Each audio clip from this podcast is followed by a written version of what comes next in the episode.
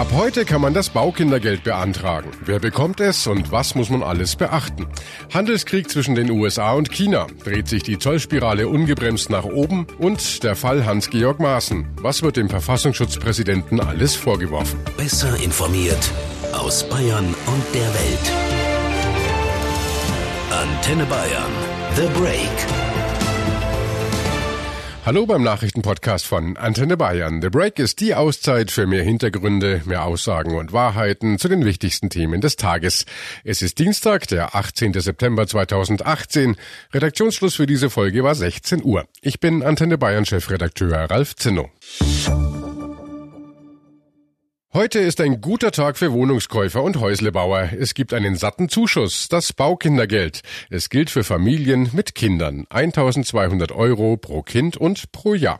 Antenne Bayern Reporter Hans Oberberger, welche Voraussetzungen muss man erfüllen, um Baukindergeld zu bekommen? Ja, das neue Baukindergeld richtet sich an Familien, die bauen wollen oder sich eine eigene Wohnung kaufen. Gekoppelt ist es deshalb an die Kinder unter 18 Jahren in der Familie. Pro Kind und äh, Jahr gibt's dann eben diese 1200 Euro bis zu zehn Jahre lang macht insgesamt bis zu 12.000 Euro pro Kind. Voraussetzung ist allerdings erstens, dass ich auch tatsächlich selbst in der Wohnung oder dem Haus wohne. Dazu muss ich dann auch äh, eine Meldebescheinigung der Gemeinde vorlegen. Und zweitens, dass ich äh, eine bestimmte Einkommensgrenze nicht übersteige. Wie viel ist das? Das ist erstmal ein Sockelbetrag von 75.000 Euro und dann nochmal 15.000 Euro je Kind. Beispiel für eine Familie mit zwei Kindern heißt das, dass sie höchstens 105.000 Euro zu versteuerndes Einkommen haben darf, damit sie dieses neue Baukindergeld auch kriegt. Ab heute kann man ja den Antrag stellen. Heißt das, es gilt auch erst ab heute oder kann ich auch noch profitieren, wenn ich zum Beispiel schon dabei bin, ein Haus zu bauen? Naja, das äh, Baukindergeld gilt rückwirkend ab dem 1. Januar und das bezieht sich auf den Baubeginn oder bei einer Wohnung eben auf den Kaufvertragsabschluss. Wer also im letzten halben Jahr das Bauen angefangen hat, kann auch noch einen Antrag stellen. Wer schon im letzten Herbst gestartet ist, selbst wenn er noch mitten im Bau ist, war zumindest für das Baukindergeld einfach zu schnell.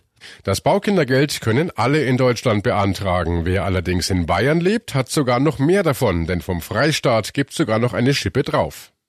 Hier in Bayern gibt's äh, zusätzlich zum Baukindergeld des Bundes ebenfalls ab heute das sogenannte Baukindergeld Plus.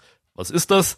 Eigentlich genau das gleiche, nur etwas weniger und dass es eben aus dem bayerischen Staatshaushalt bezahlt wird und nicht aus der Bundeskasse.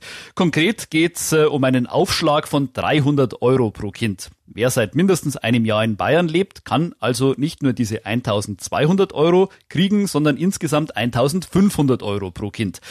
Die sonstigen Voraussetzungen sind die gleichen. Wer also einen Anspruch auf das Bundeskindergeld hat, der hat automatisch auch einen Anspruch auf das Baukindergeld plus des Freistaats. Und jetzt natürlich für alle interessant, wo genau kann ich dieses Baukindergeld beantragen und äh, welche Unterlagen brauche ich dafür?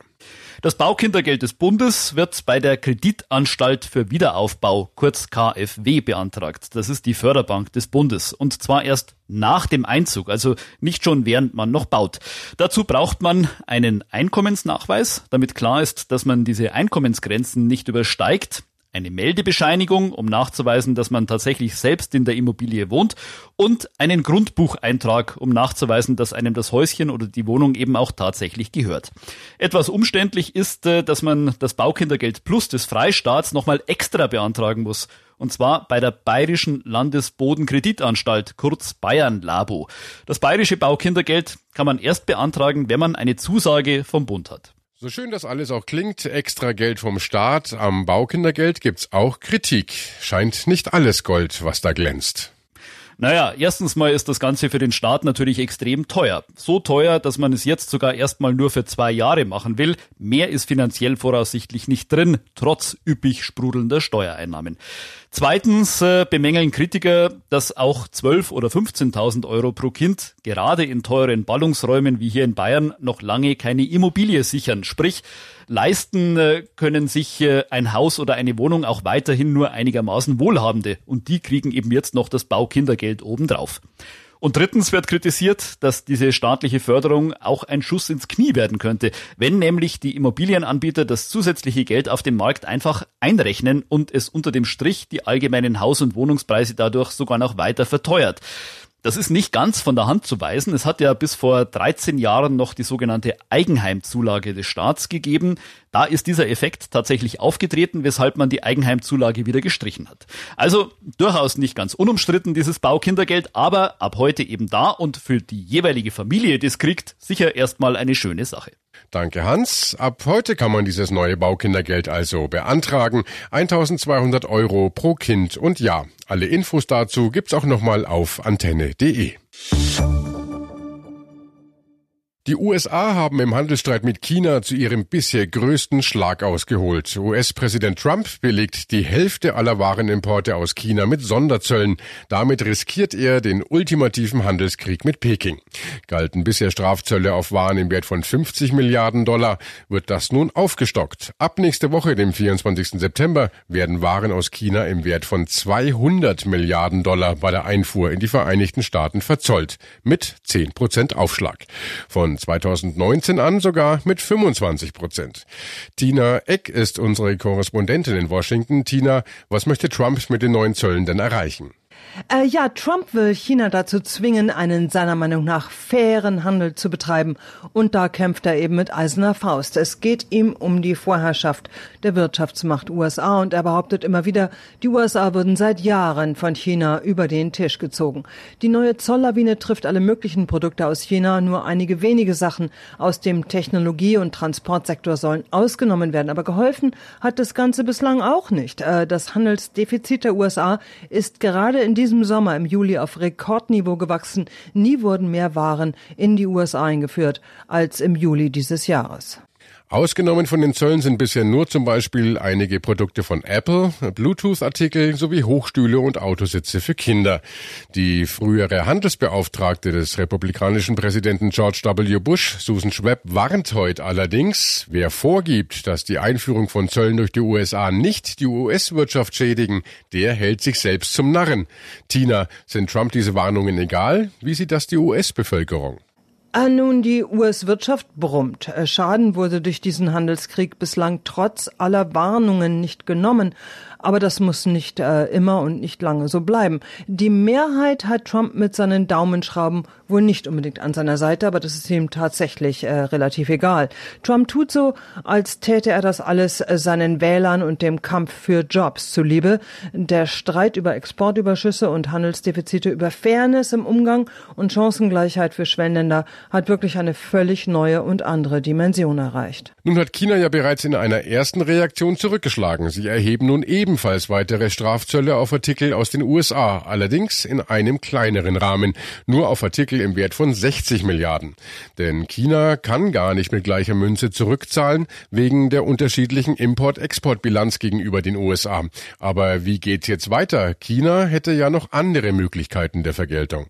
Peking wird andere Mittel finden müssen, auch wenn es mit rund einer Billion Dollar der größte Gläubiger der hochverschuldeten USA ist. Vorstellbar etwa wären weitere Restriktionen für US-Unternehmen in China oder Gegenmaßnahmen auf dem Landwirtschaftsbereich. Aber für den Fall hat die Trump-Regierung bereits Phase 3 und weitere Zölle in Aussicht gestellt. Ja, Trump droht da jetzt damit, darüber nachzudenken, Zölle auf alle chinesischen Importe zu erheben. Die Spirale dreht sich also weiter und ein eskalierender Handelskrieg zwischen den USA und China erhöht natürlich auch die Risiken für die gesamte Weltwirtschaft, also auch für die deutsche. Die deutsche Industrie- und Handelskammer warnt nun, deutsche Unternehmen hätten sowohl in den USA als auch in China viel investiert und beschäftigen dort jeweils rund eine Million Menschen. Am Ende würden alle Produkte einfach teurer, ohne dass irgendjemand jemand davon einen Mehrwert hat. Kann Verfassungsschutzpräsident Maaßen im Amt bleiben oder muss er gehen? Was seit Tagen diskutiert wird, heute fällt wohl die Entscheidung. Die Spitzen von CDU, CSU und SPD, Merkel, Seehofer und Nahles, sind in Berlin zum Krisengespräch zusammengekommen. Wie auch die Oppositionsparteien Grüne, FDP und Linke fordert die SPD, Maaßen muss weg. Koalitionspartner CDU-CSU steht bisher hinter dem 55-jährigen Juristen, allen voran Bundesinnenminister Horst Seehofer. Seiner Behörde untersteht das Bundesamt für Verfassungsschutz. Es droht eine neue Koalitionskrise. Viele fordern jetzt, die Kanzlerin muss ein Machtwort sprechen.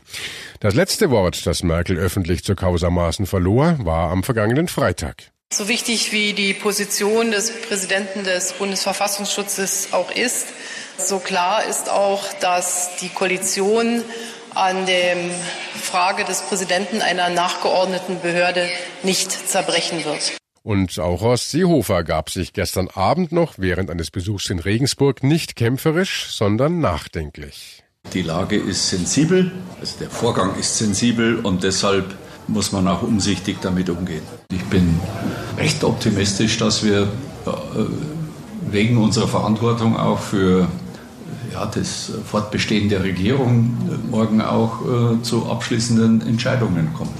Doch was macht Hans-Georg Maaßen überhaupt zum Stein des Anstoßes? Warum wird in Deutschland seit Tagen über die Zukunft des Mannes an der Spitze des Inlandsgeheimdienstes diskutiert?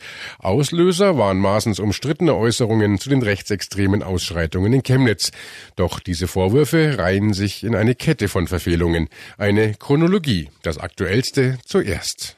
Chemnitz. Kanzlerin Merkel hatte es als Hetzjagd bezeichnet, was da in Chemnitz am 27. August, einen Tag nach dem Tod eines Deutschen, passierte.